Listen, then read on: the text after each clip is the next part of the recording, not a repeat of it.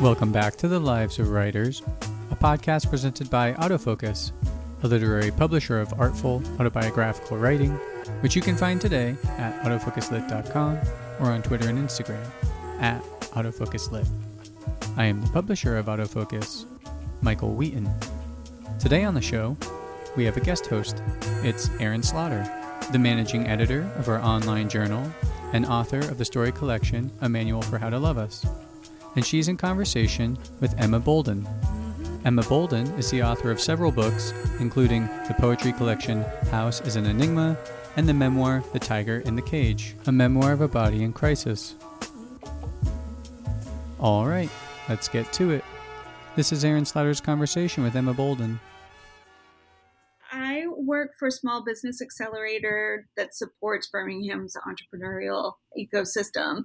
And we have a life science fund for companies that are devoted to life sciences, whether it be therapeutics or devices or, or testing or anything like that. So I've been spending my morning uh, doing my weekly reports and working on press releases.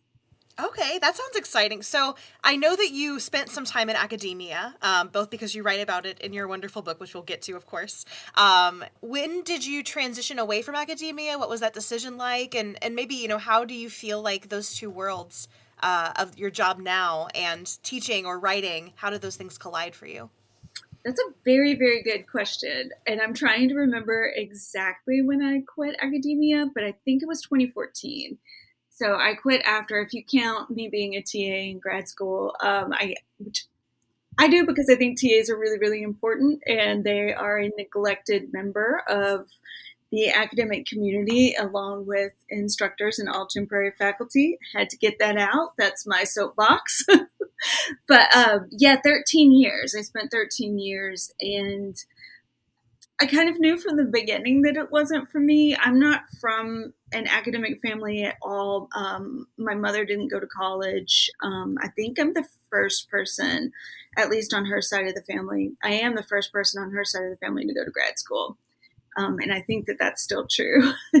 so, um, yeah, it it was a strange world that I never quite felt part of. Um, not strange, but it was strange to me because I never really 100% felt like I was part of it. And I just decided it was time to do something new. I had gone through a lot of major changes in my life. I just had my hysterectomy, and it seemed like the time to strike out and try something new if I want. So, um, I have to say that I feel like working in academia really prepared me for this position. Uh, it taught me a lot about research and it taught me a lot about writing. Um, committee work really helped me when it comes to publicity and marketing and that kind of thing. Um, but yeah, and I, I actually feel like one of the, I started out here as the social media marketing person. And I feel that one of the best things a person could do to go into marketing is study poetry because it's a lot of the same skills. You've got to fit a lot of information in a very small place and you've got to think of a lot of constrictions and restrictions and find a way to find freedom in that. So, yeah, I, I do feel like there's a connection, even though it seems kind of strange. No, that's fantastic. Um, and so true. And that actually kind of segues into the next thing I was going to ask you about, um, you know, working sort of behind the scenes in literary journals um, and in editing as a writer, uh, you know, which is something that I have experience with. And you were the former associate editor in chief of Tupelo Quarterly. Is that correct? That is. And then currently you're working with Screen Door Review, right? Mm-hmm. Um, so can you talk a little bit about, um, you know, the work that you're doing right now editorially, or you know, what drives you to be involved in that side of publishing? Yeah, I absolutely love editing. It's it's one of my favorite things. There's just something that's incredible about. My favorite is when I find a piece by somebody who hasn't been published before, and allow them to get their voice into the world in the first place. Um, and I, I, really appreciate people trusting the journals that I work with with their work because I know that it's not an easy thing. Um, yeah, and working with Tupelo Quarterly was incredible because I got to see kind of how the whole process worked. Um, unfortunately, I had to leave uh, Tupelo Quarterly um, because my agent left the industry and I'm trying to get things finished so that I can hopefully start querying another agent. Um, so I had to I had to quit to focus on that. Screen Door Review, my work with with that journal means a lot to me because it's focused on queer voices from the South.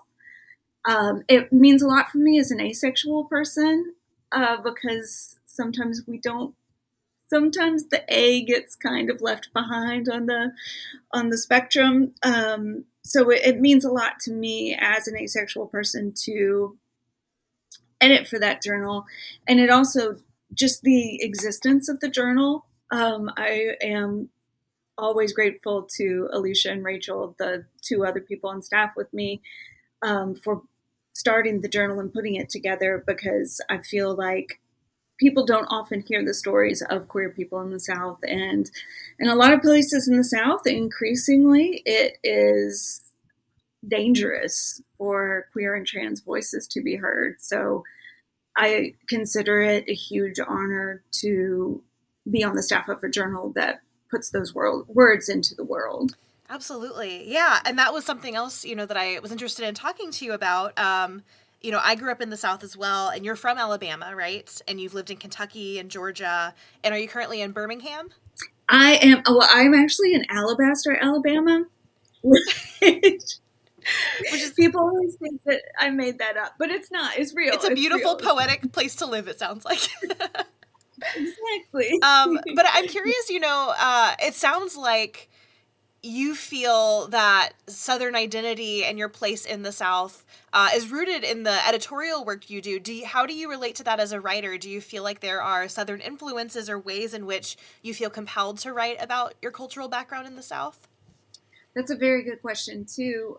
Um, yeah, the South is a strange place because I, I feel like it's my home, but it's a place where I've never felt at home. If, if that makes any sense.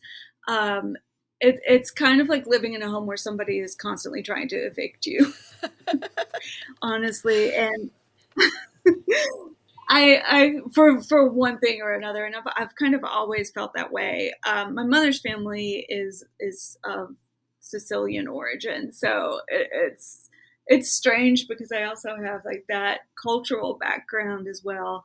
Um, but yes, I there's just a constant tension I think with my environment um, but both just in terms of the well the eviction notices that I get, but also the fact that it's you know it is my home. It's where I spent all of my, you know it's where I grew up. It's where I was born. It's it is my home, um, and I've found myself over probably the past five years writing about it pretty intensely in poetry. Um, and a lot of that has to do with me living in Georgia. I lived in Mississippi for a year. And then I did what I never thought I would do, which is move back home. so, uh, yeah, a lot of it has been not necessarily trying to resolve that that tension because I'm not sure that it can be resolved, but interrogating it and exploring it and trying to find out like what what does it what does that mean for me? And what does that mean in terms of being a southerner period? Yeah i love the the metaphor of uh, living in a state that's constantly trying to evict you. That feels very resonant in the moment for me uh, as a Floridian in higher education and a queer person. And yeah um, yeah, yeah, it does feel like that sometimes. Um, it really yeah, and then uh, that's also maybe a fruitful place. That tension, as you mentioned, is a fruitful place to write into sometimes, and that brings up a whole, you know a whole other um, world of themes and ideas and things that I see in your work, um, both as a poet and a memoirist. So, like, um, I in the work that I've read of yours, it seems like you're interested in exploring gender, the reliability or unreliability of narrators and narrative in general, grief, tension between internal and external worlds. Um, and I'm curious, you know, because you're a poet and a memoirist, and it sounds like you're working on a novel right now. Is that right? That's correct. Okay, cool. So multi-genre person, love that. Into that. Um, so you know, what's your relationship to genre and exploring these themes through different uh, forms and different modes? Yeah, I was extremely lucky. I went to a fine arts high school here in Alabama, and majored in creative writing. So from the time I was in eighth grade to 12th grade, I spent three hours a day writing, which was incredible. And we also had to write in multiple genres. So mostly poetry and fiction. Um, we did later on have some creative nonfiction classes as well.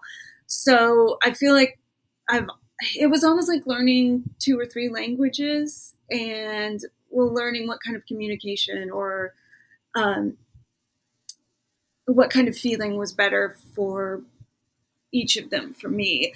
I tend to write primarily in poetry, so I'll I'll write something in poetry first before I can touch it in prose. It'll take me years to get to something in prose that I have written about in poetry. You can kind of see it in my books. Um, House is an Enigma, which is my third collection of poetry, would not I mean, the, my memoir would not exist had I not written that. It runs through the ideas and approaches and explores the ideas and the stories that I explore in my memoir in poetry. And if I hadn't if I hadn't learned to understand it in that way, I don't think that I could have understood it in prose. Yeah. Um, something similar is happening with what I'm working on now because my first book was about the witch trials in early modern Europe. And I'm using a lot of that research and a lot of those ideas in the novel that I'm writing right now. That's so interesting. So it sounds like you find yourself um, maybe using like the compressed form of poetry or even maybe the compressed emotional experience of writing poetry to then expand out into a larger prose project. Does it ever happen the opposite way for you where you'll start writing an essay or something in prose and then you're like, actually, this needs to be a poem or it lends itself to poems later on? I do absolutely. That does happen sometimes. I'll I'll start writing something and then I'll realize that I actually write my first draft of everything in prose in like these big prose blocks, and then sometimes I'll do little slashes for the um, for the, the line breaks, and sometimes I'll start something that I think is an essay, and then I realize that I've put slashes in it. I'm like, oh, that is actually a poem. I love that you yeah kind of follow the enjambment. If the enjambment's there, it tells you like what what it's going to be. exactly. Yeah, and sometimes it just it just needs to breathe. I realize that it needs more space on the page, um, and it's something that you kind of see in my memoir too, because there are there's a lot of white space in the memoir, and there are a lot of places that, to me at least, feel more like poetry than prose. Mm-hmm. Secretly. Yeah, so that's I mean that's something that I I really love and want to talk about the form that your memoir takes. Um, you see your skills at uh, not only like compression, right, in those vignettes, um, and poetic language and poetic timing, um, but also like the way that you collage the different vignettes because it's it's a sim sort of chronological right? Um, there's a chronological story being told but there's also research in between. There's different moments that may be out of order chronologically um, and I, i'm very interested in that. Um, but i want to go back to maybe the beginning of your writing journey. Mm-hmm. Um, could you talk maybe a little bit about how your interest in reading and writing developed, and when you, I guess, if there was a moment where you decided to be a writer um, in a more serious or professional sense, what was that like for you? I've always been fascinated with with writing language, and I was very lucky because my my parents encouraged that, especially my father.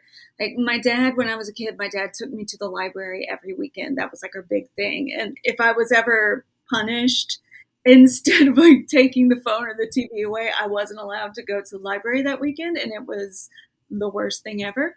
Uh, so I've always been really interested in it. I've always been really interested in reading. I remember the minute that I knew, okay, this is something that I want to be, that I want to do for the rest of my life, or I want to be deeply engaged in. And I believe I was in second grade, um, and I was bored in the back of the of the classroom. I think it was like, um, oh, some it was some sort of grammar thing that I got finished with early. So I was bored, and I looked was looking through my textbook and I came to Emily Dickinson's I Am Nobody, Who Are You? And it really was, I, am probably going to butcher it, but Dickinson says that, uh, you know, poetry feels like the top of your head's being lifted off.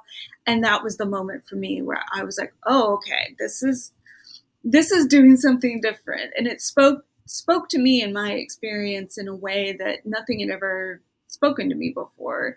And I just knew right then, I was like, okay, this is it. This is, this is what I want to do. Yeah, to, to kind of take other people's heads off. Yeah. right. So, yeah. Um, I, I love that. I love that poem. Could you talk a little bit about what what it was about that fragment or that Dickinson poem that really spoke to you eh, that you feel like entered you in that way? Well, I don't know if you could tell, but I was a big nerd. um, I was a huge, huge, huge nerd when I was, uh, well, I say when I was a kid, but I mean now. Obviously, you, you, can see the background behind me and all of the Star Wars toys behind me. Um, but I, I, wasn't. I was. I was a big nerd, and I was not popular at all. Um, people made fun of me a lot, and it was the first time that I had seen somebody say like, "Hey, I'm not popular either," and I'm, you know, going to sarcastically make fun of people who are popular and um, talk to you about it. So it was like the first time that somebody spoke to me on on my level and made me feel somebody who other than my, than my parents made me feel like I was okay and that I had company. Yeah, Emily Dickinson is like the patron saint of uh, introverts, isn't she? She totally is. Absolutely. Um, yeah. So you mentioned your parents a couple times. Um, and how encouraging they were of your creative journey, your um, journey into academia, um, even though they didn't share that background. So, so what do your parents do for jobs? Um, well, my mother, my mother, let's see, she worked at a fabric store for a long time. She worked at Calico Corners um, here in Birmingham, um, but she she actually stayed home um, when with me when I was when I was younger. Um, she worked at a couple places, but for the for the most part, she stayed home. And my father is actually a controller at a car dealership. He's always worked in, in car dealerships, so he's an accountant. An accountant who, like, told me to read E. E. Cummings when I was a kid. yeah, is he a creative person? Like, does he is he a big reader? Is he sort of secretly creative behind behind his job? He's a huge reader he's a huge reader, and I, I think he's a very I think he's a very creative person. Um, it's only in the since I've sort of moved into the business world that I've realized how much creativity goes into some of the things that you do. Um, so yeah, I do I do think that he's a creative person. My mom is hugely creative. Um, we we spent a lot of time when I was little doing art projects and things like that, and she's she's an incredible decorator who's probably embarrassed by the Star Wars toys behind me. yeah, I mean, do you think that because they had those, you know, that was just part of their personality, did that because you hear all the time stories about, you know, people who go into academia or go into writing and have parents that aren't in that world, not really getting it or, or wondering about, you know, what your job prospects might be or how you're going to make a life in an art. Um, do you think that they're personal inclinations towards art? Did that influence their encouragement or was it something else about the way that you know they were supportive of your your journey through that?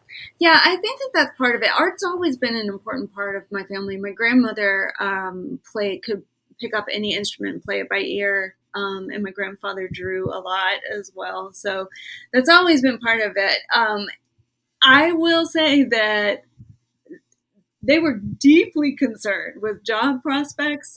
And when I, um, it, it, was a big, it was probably like a two year process to convince them to let me audition for the, the School of Fine Arts. And their the whole thing the whole time was always like, you gotta, you gotta have some way to make money. So I was finally like, you know what? I can be a professor. That's what people seem to be doing. So there, look, there's something that I can do to make money.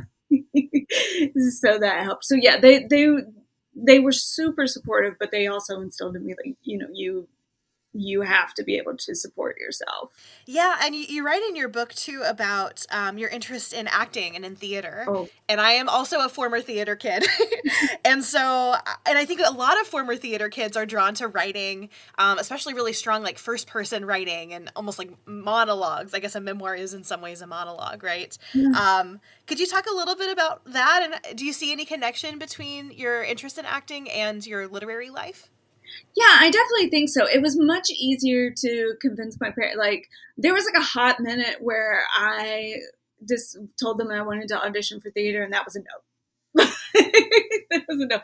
Um, which was which was which was good because I would have been terrible at it. Um, creative writing was much easier because I think it was always in the back of their minds, like, oh, she can go to law school. So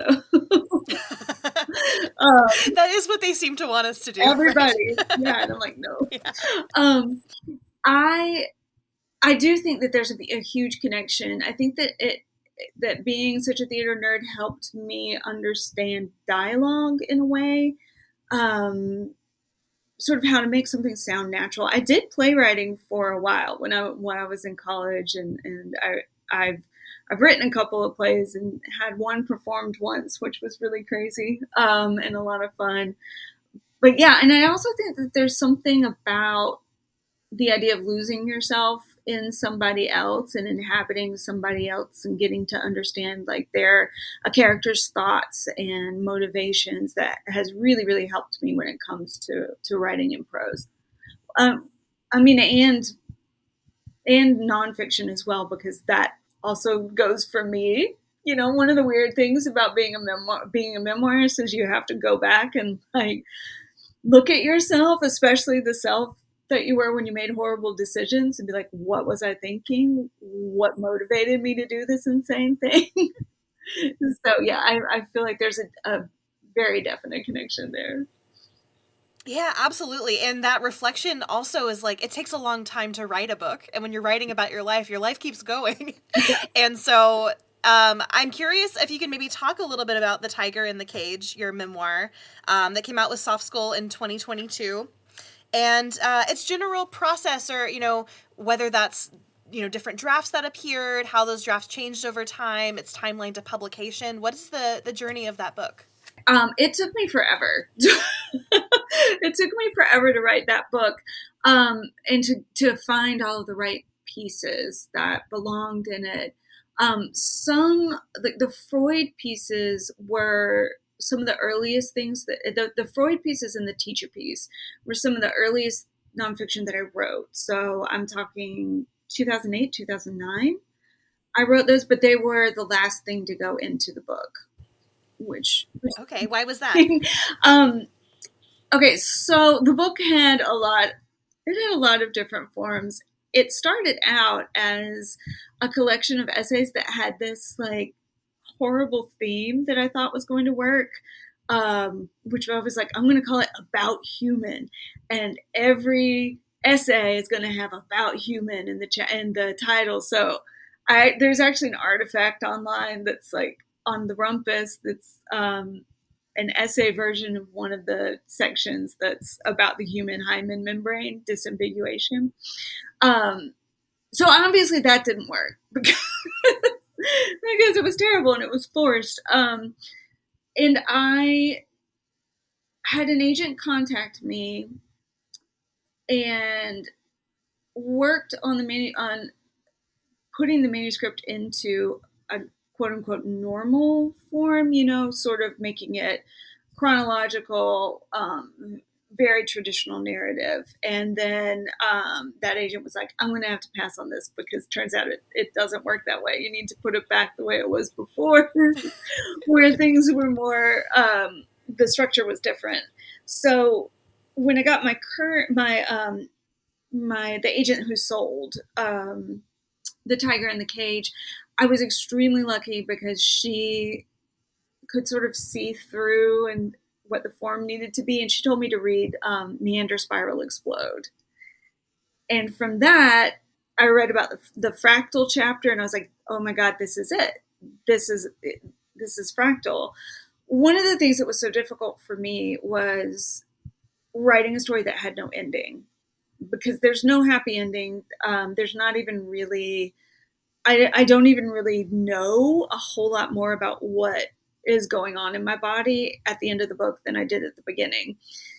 Um, and a fractal, so the fractal image and fractal form really resonated with me because it's just something that repeats over and over and over again. Um, and I actually got the form of the book from listening to Ravel's Bolero. Because um, it, it's kind of that same thing, right? It's like a theme that repeats and repeats, and then other instruments join in, and then at the end, everything kind of collapses, which is very much how I felt the story of the of the book went. So I was a crazy person and listened to Ravel's Bolero two to three times a day. I love that. That's such an interesting place to draw like a form inspiration from. Yeah, yeah. It was from Bolero, and believe it or not, the Light of the Seven from Game of Thrones. Going back to the nerd issue, um, I, I read an I read an essay by an interview with the composer about um, how that song was constructed, and he talked about basically how the different parts are people learning more things and then the picture becomes more clear and then obviously everything literally explodes at the end. So i yeah i used those two things to form the backbone of the structure literally cut the book up into tiny pieces color coded them and then arranged them all over my kitchen floor mm-hmm. Yeah, that is the way to do it. And not dissimilar to putting together a book of poems, right? Like organizing in that way too. Um, yeah, I want to talk about the vignette form a little bit. So, something that struck me when I was rereading the book, um, I guess I should tell you my experience with the book, uh, which is, and I'm not sure if you know this, but we, so we used to share an agent. Mm-hmm. Um, the agent that sold this book was my agent also before she left the industry. And I was working on a memoir at the time that she was trying to sell and thinking about how to reorganize and how to structure. And it was, I think, right after this book had sold, but pretty far before it was published. And she sent me this manuscript to read. And um, I don't know if, if you were aware. I was not aware.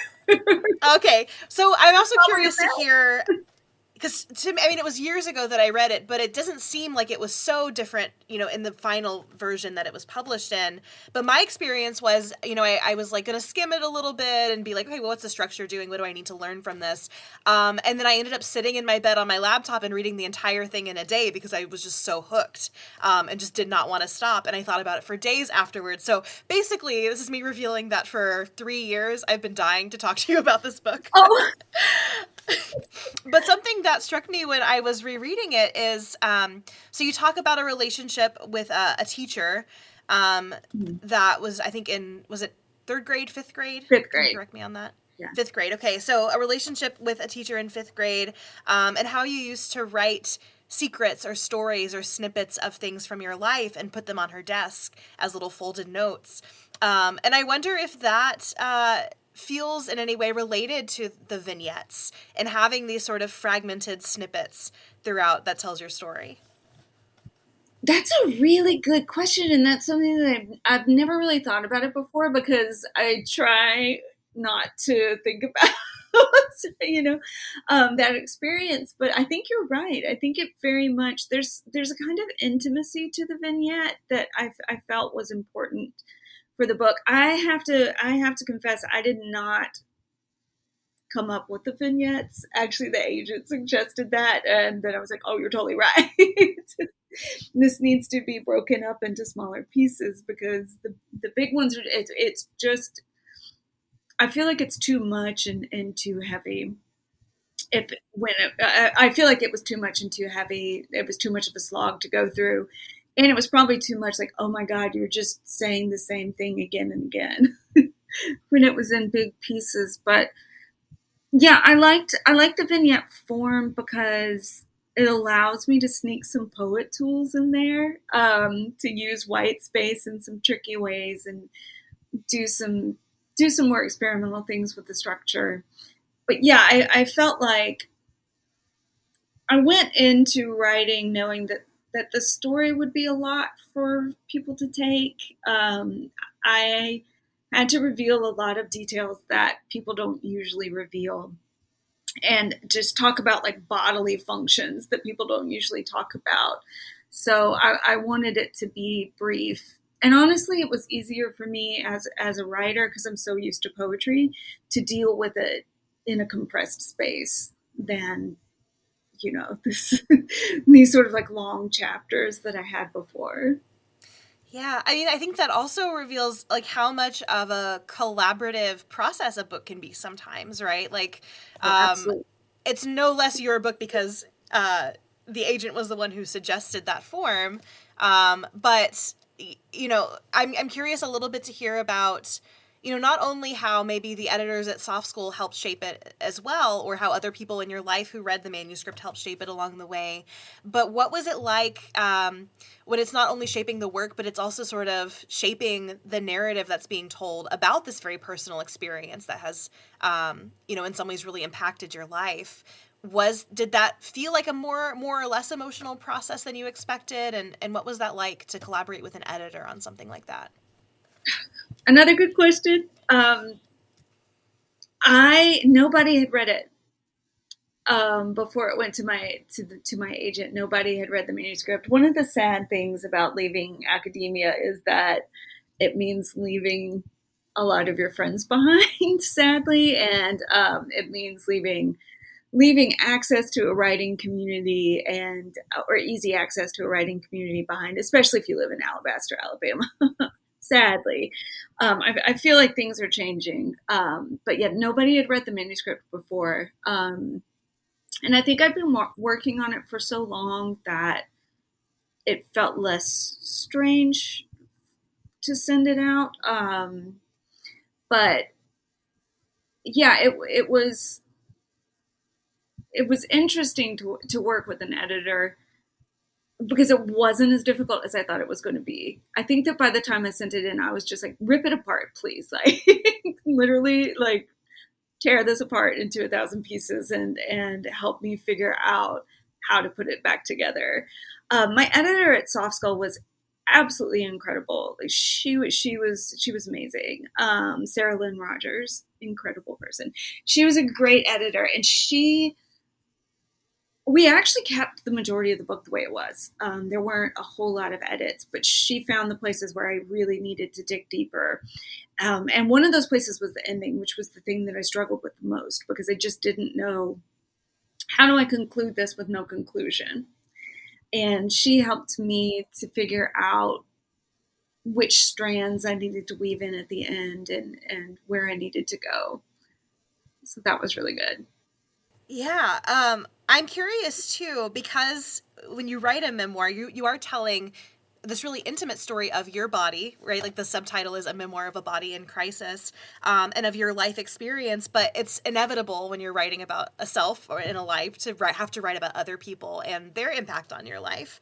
Um, were there any concerns about how people in your life or people that you wrote about would, um, you know, take the book, or has since publication has it prompted any conversations with people in your life?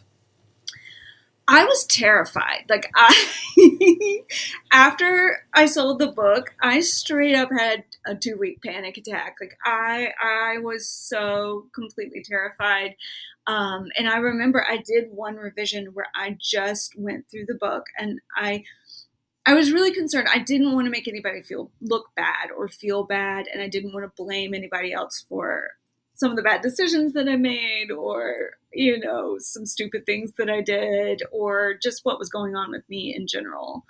Um, my parents both, and particularly my mother, carry around a lot of guilt because for some reason my mom thinks that she could have done more when obviously she could not. Like she she did more than anything. And so i just i was like i don't want to make her feel that way. So i kind of went through and was like would I be okay having this conversation? And if if that answer was a no, it it went to went to the wayside a little bit. Um, I was I was terrified. I guess I was terrified. You never know how people are going to see. It's like that moment when you introduce your parents to like somebody who you're dating, you or even your friends. Like you, you never know how they're going to see your family because family is such an intimate thing. And I was just, I wanted everybody to love them as much as I loved them and to see how good they were, but also how funny and real um, of people they were. Um, and that has been one of the nicest things I think since the book is that that people people have recognized and all and mentioned like, oh my god, your parents were amazing. So that that has really helped. Yeah, that's something that I was really struck by too is um, the closeness of your relationship with your parents. You know, you describe how much caretaking and advocacy, both with like the medical community, but also just like helping you take care of your physical body during your illnesses. Um, how much how much they were there for you and it seems like there was a closeness that maybe was there before but seemed really brought out by that experience mm-hmm. do you think that um, your relationship with them would be as strong today without having those medical problems that they helped you through i think it would be as strong probably just just with the, the kind of people that they are but it might have been different i think that the kind of problems that i had kind of cloistered us in a way. Um, there's one scene in the book, um, and so just as a warning, this is going, going to be kind of gross, but but I'm just like this is just like what happens, and and people don't realize like how bad things can get. So uh, when I was in sixth grade, my periods got super duper bad, and in the book, I think I mentioned it once, but this is something that will go on for three days a month, every month. I would pass out, vomit, and have severe diarrhea all at the same time. Um, so it was horrible and i just remember that a lot of the times my my parents would have to both be in the bathroom with me because one of them would have to hold me up um, so that i didn't pass out and one of them would have to like make sure that i didn't aspirate when when i threw up because you know i'm like crouching on the floor puking and passing out at the same time. And um, there was a lot of stuff like that. Like a lot of times that they had to come and get me to school because I would unexpectedly start my period and just bleed everywhere and pass out and throw up. Um, but that, you know, especially, oh God, I'm going to reveal my age. Um, that would have been like 1991 so um, 1991, 1992. So back then, you really did, you know, it just was not something that you talked about, but it was something that completely controlled my life. And I would not have gotten through without my parents' help. Yeah, it was ni- it was the 90s which is uh, not a time in which we talk very openly about women's bodies. It was also in Alabama, which is not a place where there is a lot of uh, you know openness about the facts of women's bodies. And you grew up in Catholic, and you went to a Catholic school for your some of your formative years.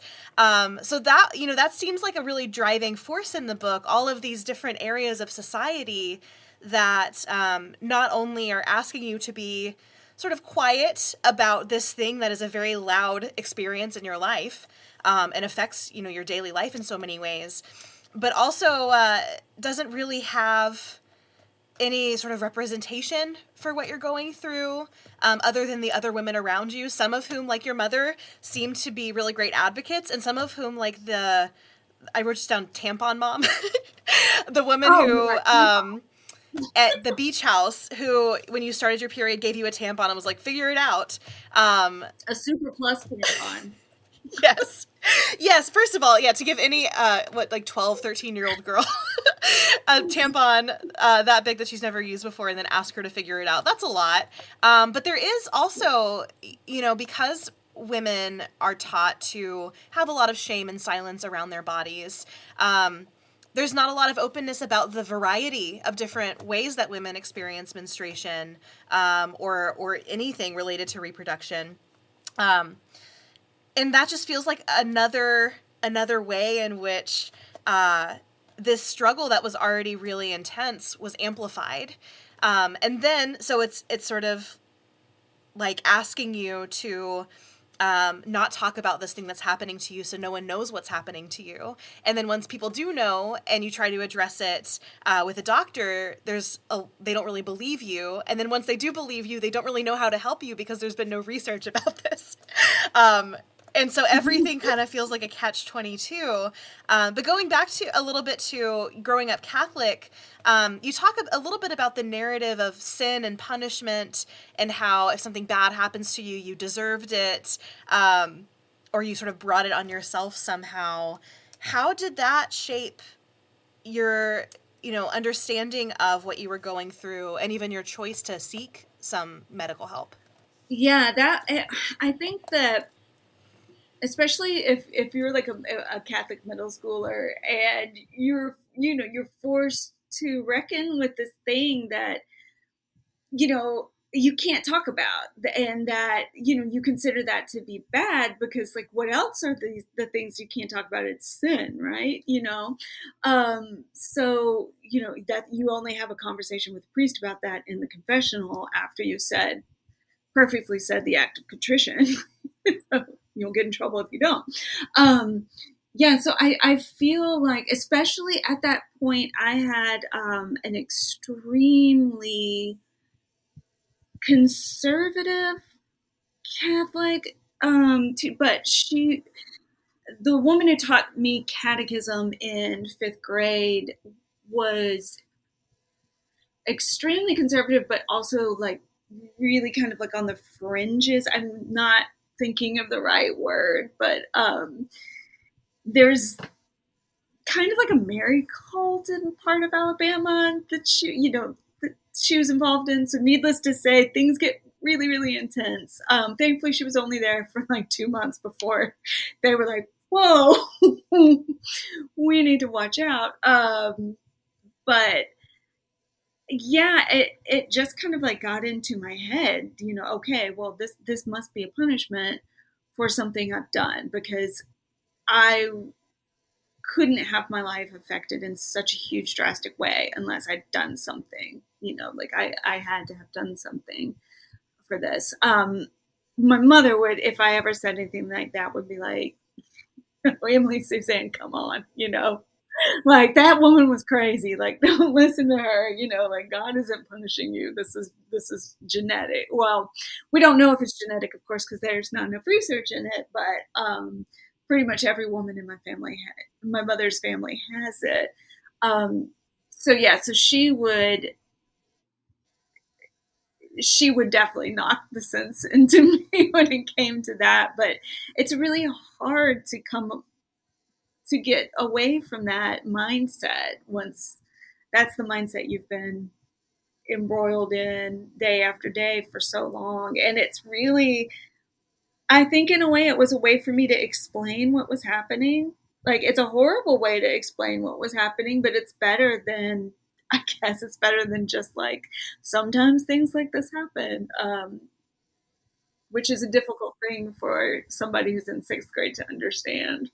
Of course, yeah. And you also mentioned the confessional too, um, which is a really int- I've always found it really interesting um, that in any faith that is so concerned with uh, sin and keeping sin quiet that then you have a little box that you can go into and sort of let everything out.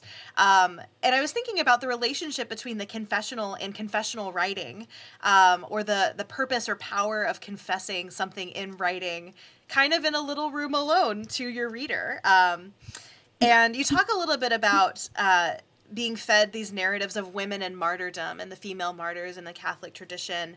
Um, and then I, I, I want to read a little excerpt from your book, if that's okay. Um, you talk about being in love with like Tori Amos and Alanis Morissette and Liz Phair, these sort of like uh, high powered female singers. And you write, We loved them for their anger, for their bravery, for their strength but I didn't focus on their strength. I focused on their ability not only to admit that they were broken, but to articulate how they were broken, and where and when, and who had broken them. I envied their ability to confess, to declare, to admit that sometimes they had broken themselves. Um, and I found that so powerful. And so I was wondering if you could talk a little bit about um, what the purpose of confessional writing is to you, or um, if you see that related to your faith in any way, but also just on its own. What, what does that term mean to you? Yeah, I don't. I don't think that it's strange or not. Co- I think it's there's no coincidence in the fact that I have not been to confession since I started going to school for creative writing. um, because it is it's very much like the page is very much like a confessional booth where you can you can say these secrets that are on your mind. I used to be completely obsessed with confessional poets. Um, like obsessed. When I was in graduate school, I did a lot of work on on confessional poetry, um, and just completely obsessed. I think that also I was so obsessed with like Tori, Tori Amos and Alanis Morissette and Hole, especially Hole, is that it allowed allowed me a way to like express anger that I didn't allow myself to express on the page for years and years and years because it still felt like there were some and i feel like this is true of the confessional poets as well. Like if you get into deep conversations with people who are who have like high, highly developed ideas of confessionalism there are certain things that you can confess and there are certain things you can't. Um, there's some things that com- you know count as confessionalism and certain intentions that confound that count as confessional and some that don't. Um, so it even though I would be confessional in only I could only like do it in the way that people had done it before. Like there were a lot of like sad sadness and depression poems.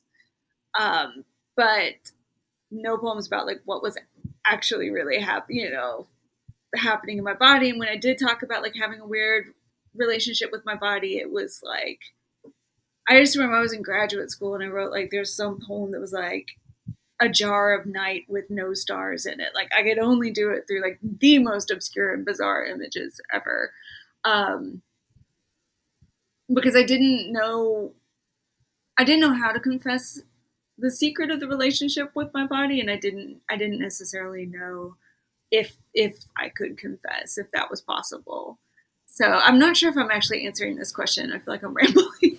no, I mean that's that's great. Um, you know, I studied also in my, my PhD dissertation was on confessional writing and specifically confessional writing by women. Um, and you know, a, a connection that I'm drawing now is like the confessional writers in the 60s, the confessional poets like Sylvia Plath and Anne Sexton, we remember that movement being made popular by women, but they were also the ones who took the brunt of the um, criticism against confessional writing in general. And a lot of it was because they were writing about things like their bodies or their relationships to being wives and mothers and uh, get, having abortions and reproductive health.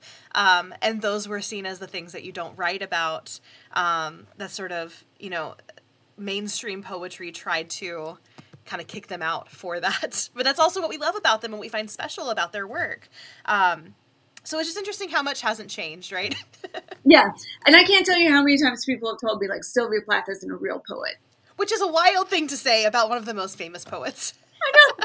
It's insane. And I'm, I'm just like, will you look at what she has done on this page? Like, tell me that there's no value in that. I mean, she's just, she's one of the most fascinating poets I've ever I've ever looked at. And it just makes me insane when people denigrate her because of what she wrote about. Yeah. When you were in grad school, did you ever encounter a similar kind of criticism about confessional work, either, you know, in response to your own writing or in response to like some of the female poets you were studying?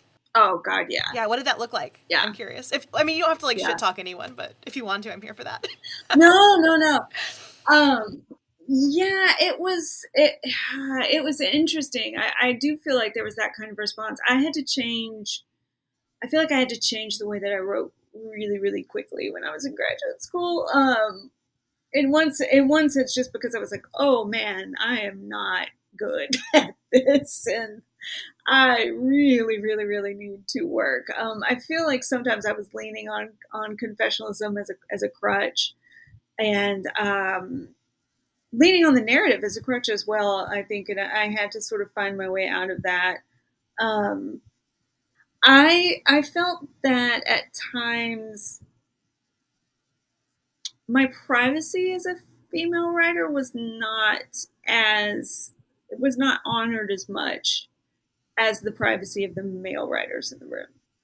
Um, and I saw that with other writers as well. Um, others others female writers as well. I, I feel like there was there's kind of that unspoken rule of like the this the I is not the writer.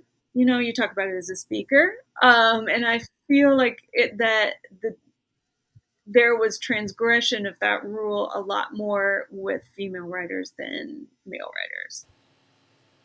That's so interesting. So, do you feel like there was almost a um, assumption that the women in the room could only be writing from their own eye versus a speaker eye that they constructed or do you feel like there was even maybe like a a other men in the room uh, that there was like a drive that they wanted more of your trauma or more of your personal life um, I don't know if I'm quite getting that right, but was that Yeah. part of it? No, that was not part of it. I don't think it was. It was interesting. It did seem like it, it was almost like men are dealing with the bigger ideas, and the the women are um, dealing with the smaller ideas. I do have to say that, like, I had some incredible female teachers um, in in graduate school. So, um, and I had some incredible male teachers in graduate school. But there did there did seem to sort of be the like, oh well, that I has to be her. Um, and not so much like that I has to be him. Um, I had my endometriosis revealed in a class one time, not by me and not by my choice. Um, but it, Oh, was it because you had written about it, or someone else just sort of shared that openly? Yeah, it was because I had I had it might have been the the jar full of night poem, but it was one of the poems that was kind of about having a difficult relationship with my body, and the critique was kind of like we don't really know what exactly is going on here, which was fair at that time. Um, but yeah, then it, then like what my um, illness actually came into the discussion, not um, of my choice, and I never saw something like that happen with a with a male writer. It might have. Yeah. Oh, I have so much to say about that. um, well, I've heard of, of friends friends of mine, women who are writers, who are fiction writers, who are you know writing short stories where the assumption of the class is that everything that hap- you know everything that they're workshopping is fiction, uh, to whatever degree we can call anything we write fiction, right?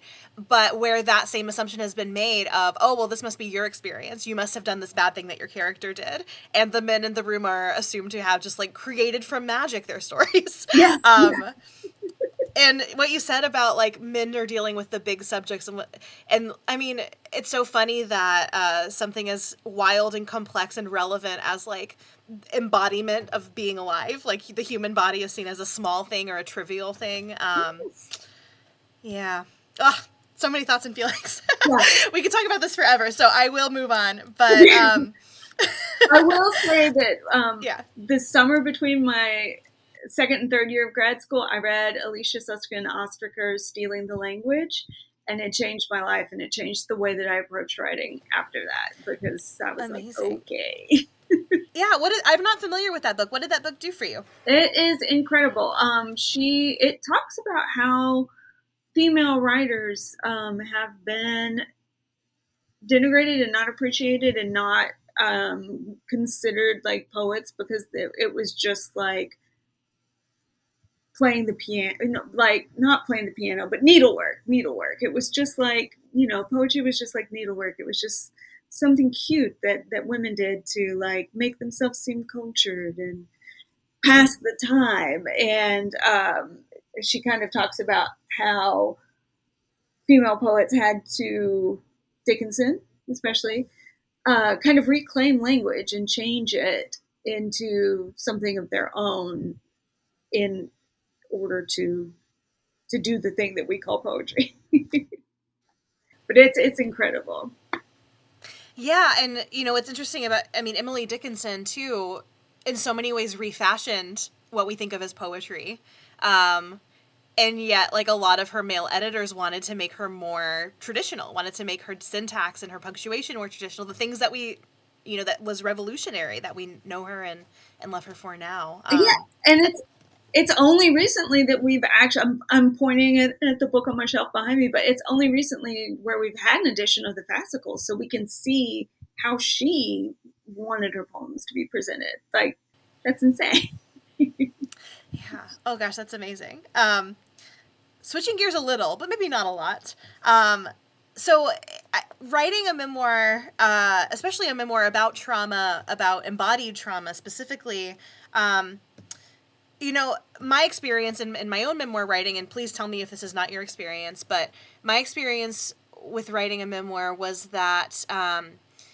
most of the emotional processing that I did about the thing I was writing about happened through the writing itself or happened through exploration and research that I did for the book specifically. Um, was that your experience? And then, you know, how did the process of writing the book itself influence the way that you understand and carry this story from your life? That definitely happened with me. There are things that I didn't even realize were extremely intense moments in my life until, like, that, for instance, there's um, Cassandra. There's I have a, a friend named Cassandra in the book who's actually two people put.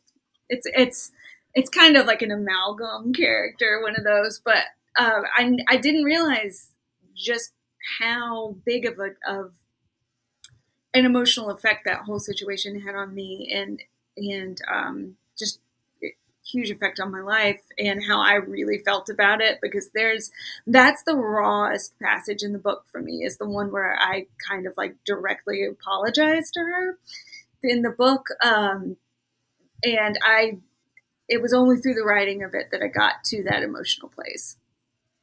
But I think it it freed me in such a huge way to all of my life. I had been carrying this huge secret and just pretending like I'm totally fine, everything's fine, um, there's nothing going on, and felt shame about it as well because I felt like I couldn't talk about it because it was in some way disgusting that I was having, you know, you couldn't say like I have problems with my periods or I have endometriosis, and having it all of that out there, it has just truly freed me and made me feel like more of a whole person.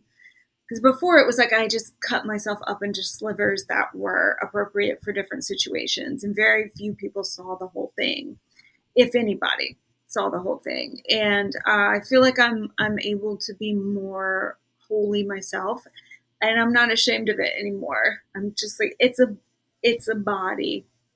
Bodies that have uteruses in them menstruate, most of them you know these are just things that happen in your body so it's it's made me it's it's kind of like released the steam mm-hmm. and made me a much more whole person that's beautiful that's so wonderful um you know something else that i picked up on uh and that you you sort of explicitly do in the book is uh, show these competing narratives about your body. So there's, uh, you know, at certain times you talk to your mom about what she remembers of a certain situation or a certain doctor, um, and there's moments where she tells you like, oh, maybe don't say that because we don't want to get sued or we don't want the doctors to be mad at us.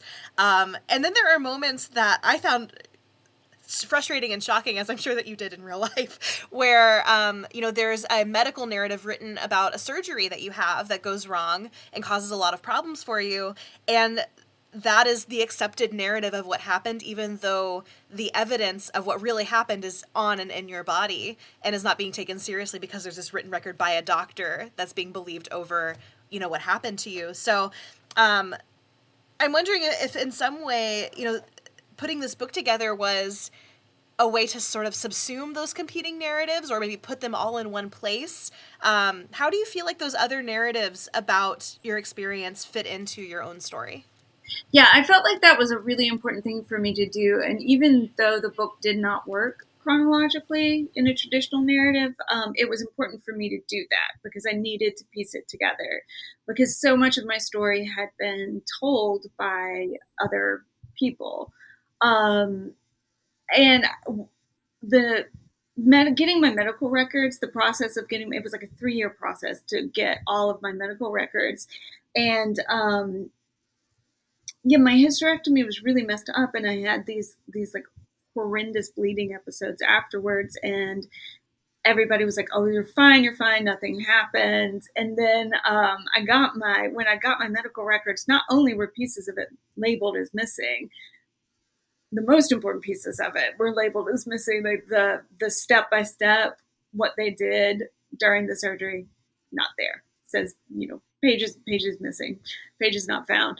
Um, and even just the the small like brief overview description had been edited three times one of which was after i went to the emergency room a month later for severe bleeding. Um, so i feel like it allowed me to finally have agency over it and uh, over my narrative and be like, okay, I'm not crazy. Like, it's missing. Like, you edited it. It says it right here in black and white. And um, on a personal note, it's helped me going to the because it's it still happens. It's still going on. Like I I had a, a doctor. I went to an orthopedic doctor a while back.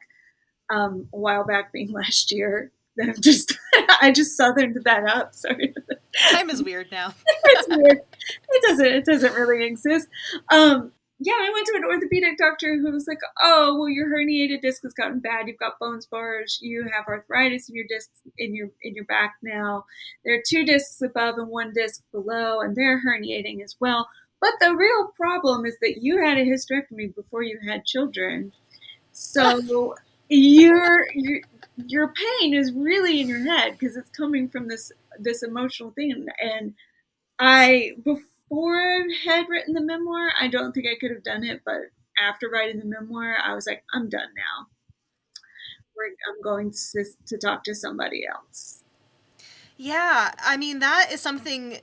There's so many sources of tension, not only between you and your body doing these things that you're out of control of, and that no one seems to really know what's going on, but the active gaslighting of medical yeah. professionals. Um, there's one section I think where you you talk about um, what you know what you're experiencing and they're like well but you're not though like you can't be because this is what the medical research says about how this thing happens and rather than say let's do some experiments figure out what your body is doing they're just like no this is what we know and therefore this is the only truth um, and actively disregarding the fact that your body doesn't follow these established medical narratives um, I don't know where I'm going with that other than like fuck those guys.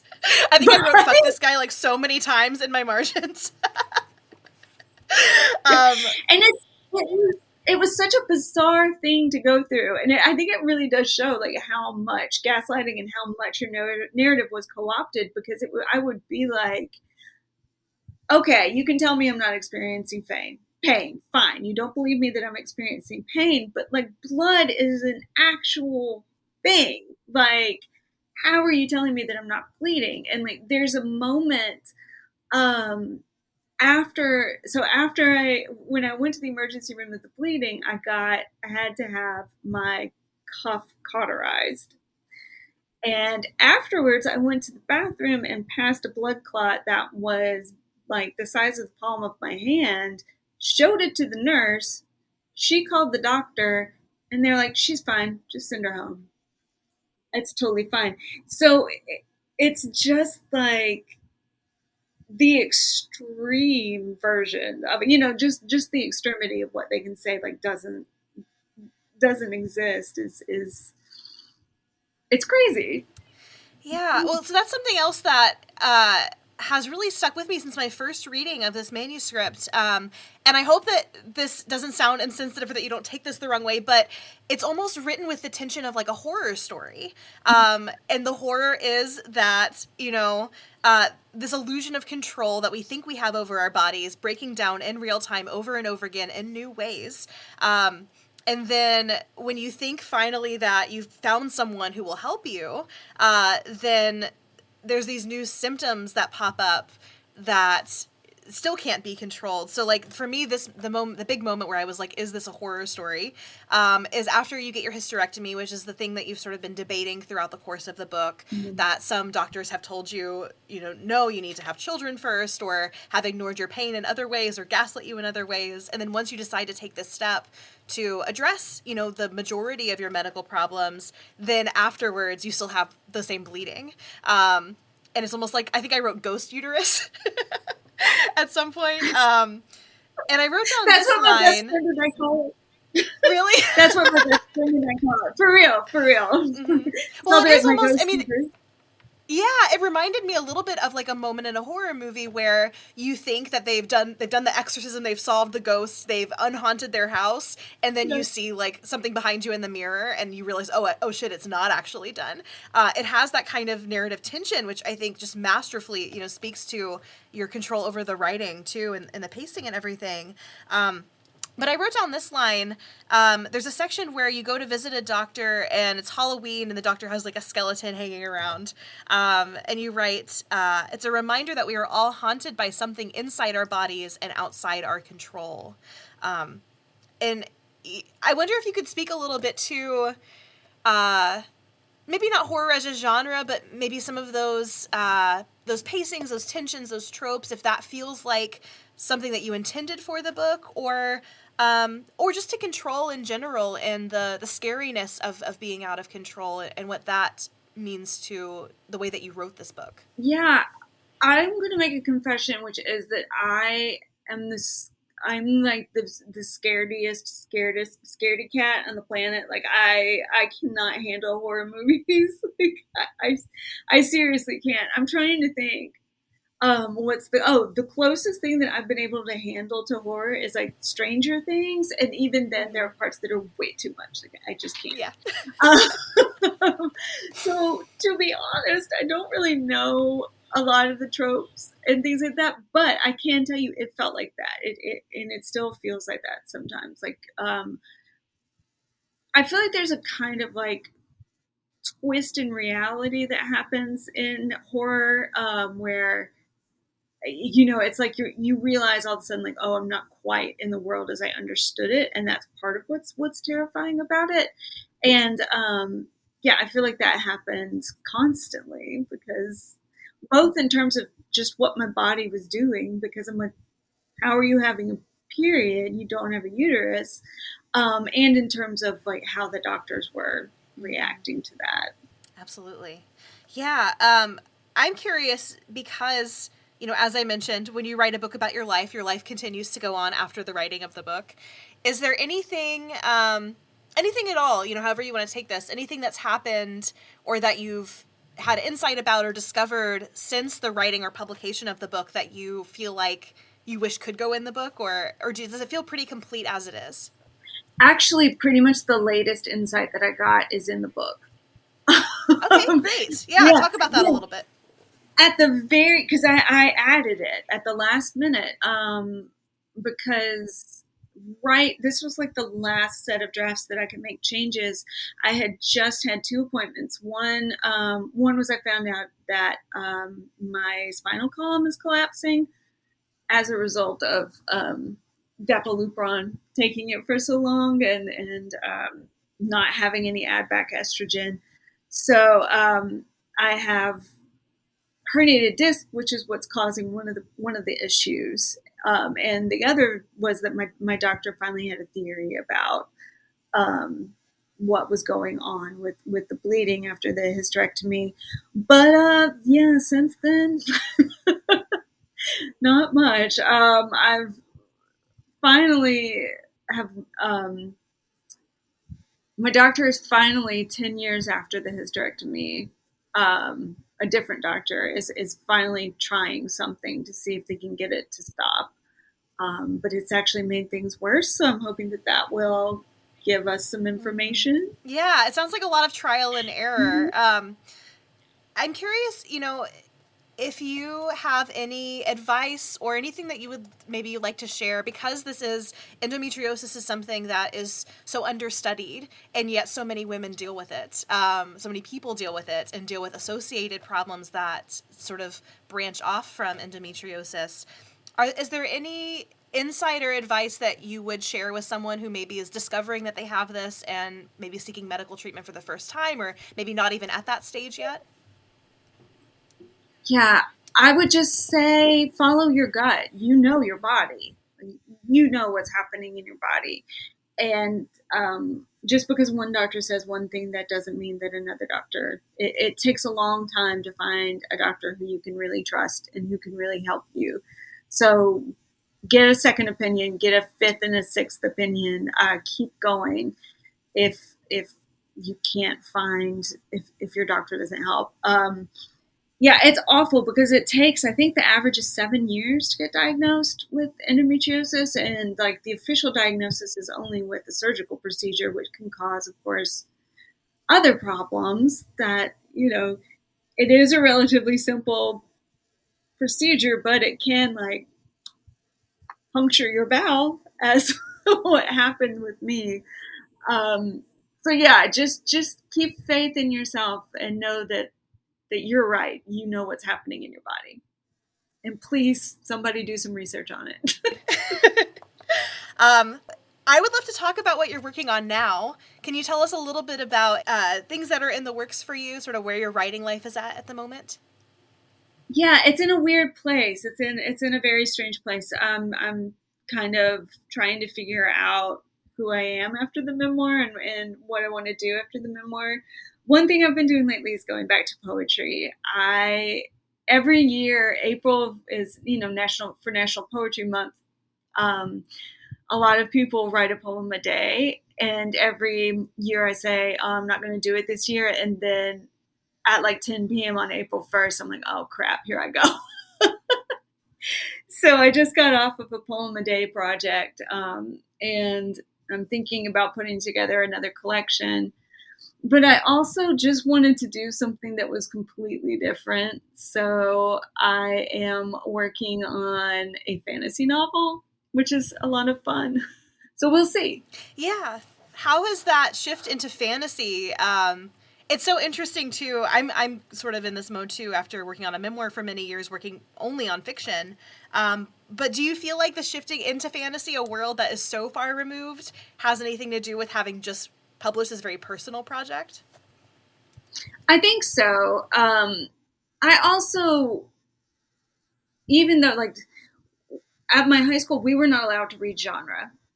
Um, we weren't supposed to read genre, but I would like secretly sneak it in um, because I really do. I think that fantasy and genre writing is a place where we can understand our world and it's a way to really explore ideas because you're you're in a completely different setting. So you have a totally different capacity for talking about things and the way that that we face things.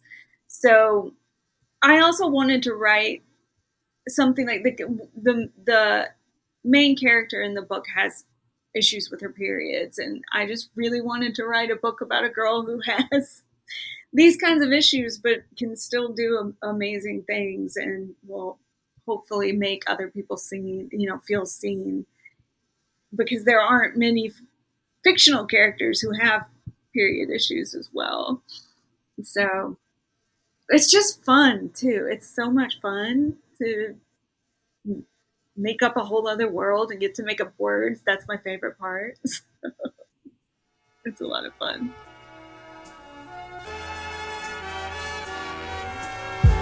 Okay, that was Erin Slaughter's conversation with Emma Bolden. You can get a copy of Emma Bolden's The Tiger and the Cage wherever you buy books, which is also where you can get a copy of Erin Slaughter's story collection, A Manual for How to Love Us. And if you want to check out our books too, you can get them anywhere, but especially at autofocuslit.com slash books. Check it out. Okay, that's it. Thanks for listening. Till next time.